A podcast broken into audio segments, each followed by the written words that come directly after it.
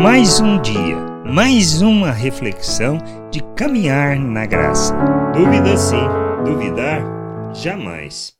Paulo, escrevendo à igreja de Corinto, na sua primeira carta, afirma no capítulo 1, versículos 8 e 9: Ele também os confirmará até o fim, para que vocês sejam irrepreensíveis no dia de nosso Senhor Jesus Cristo.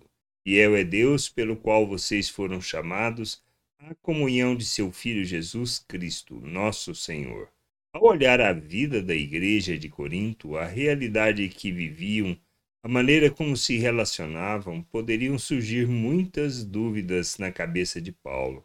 Mas ele jamais duvidou da obra que o Senhor fez estava fazendo e queria realizar na vida daquela igreja, conduzindo a família à maturidade e ao pleno revelar do Senhor ao mundo. Isto porque todos tinham sido chamados à comunhão com Cristo.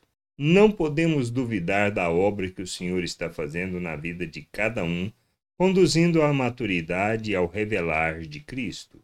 Podemos até ter dúvidas momentâneas do que irá nos acontecer e o que Deus está fazendo na vida das pessoas, mas jamais duvidar que Ele pode nos conduzir ao seu plano e vontade para revelá-lo ao mundo, que a gente possa buscar de todo o coração conhecimento do Senhor, da Sua vontade e andarmos nessa vontade, tendo a certeza que a obra que Ele começou, Ele irá concluir graça e paz sobre a tua vida. Amém.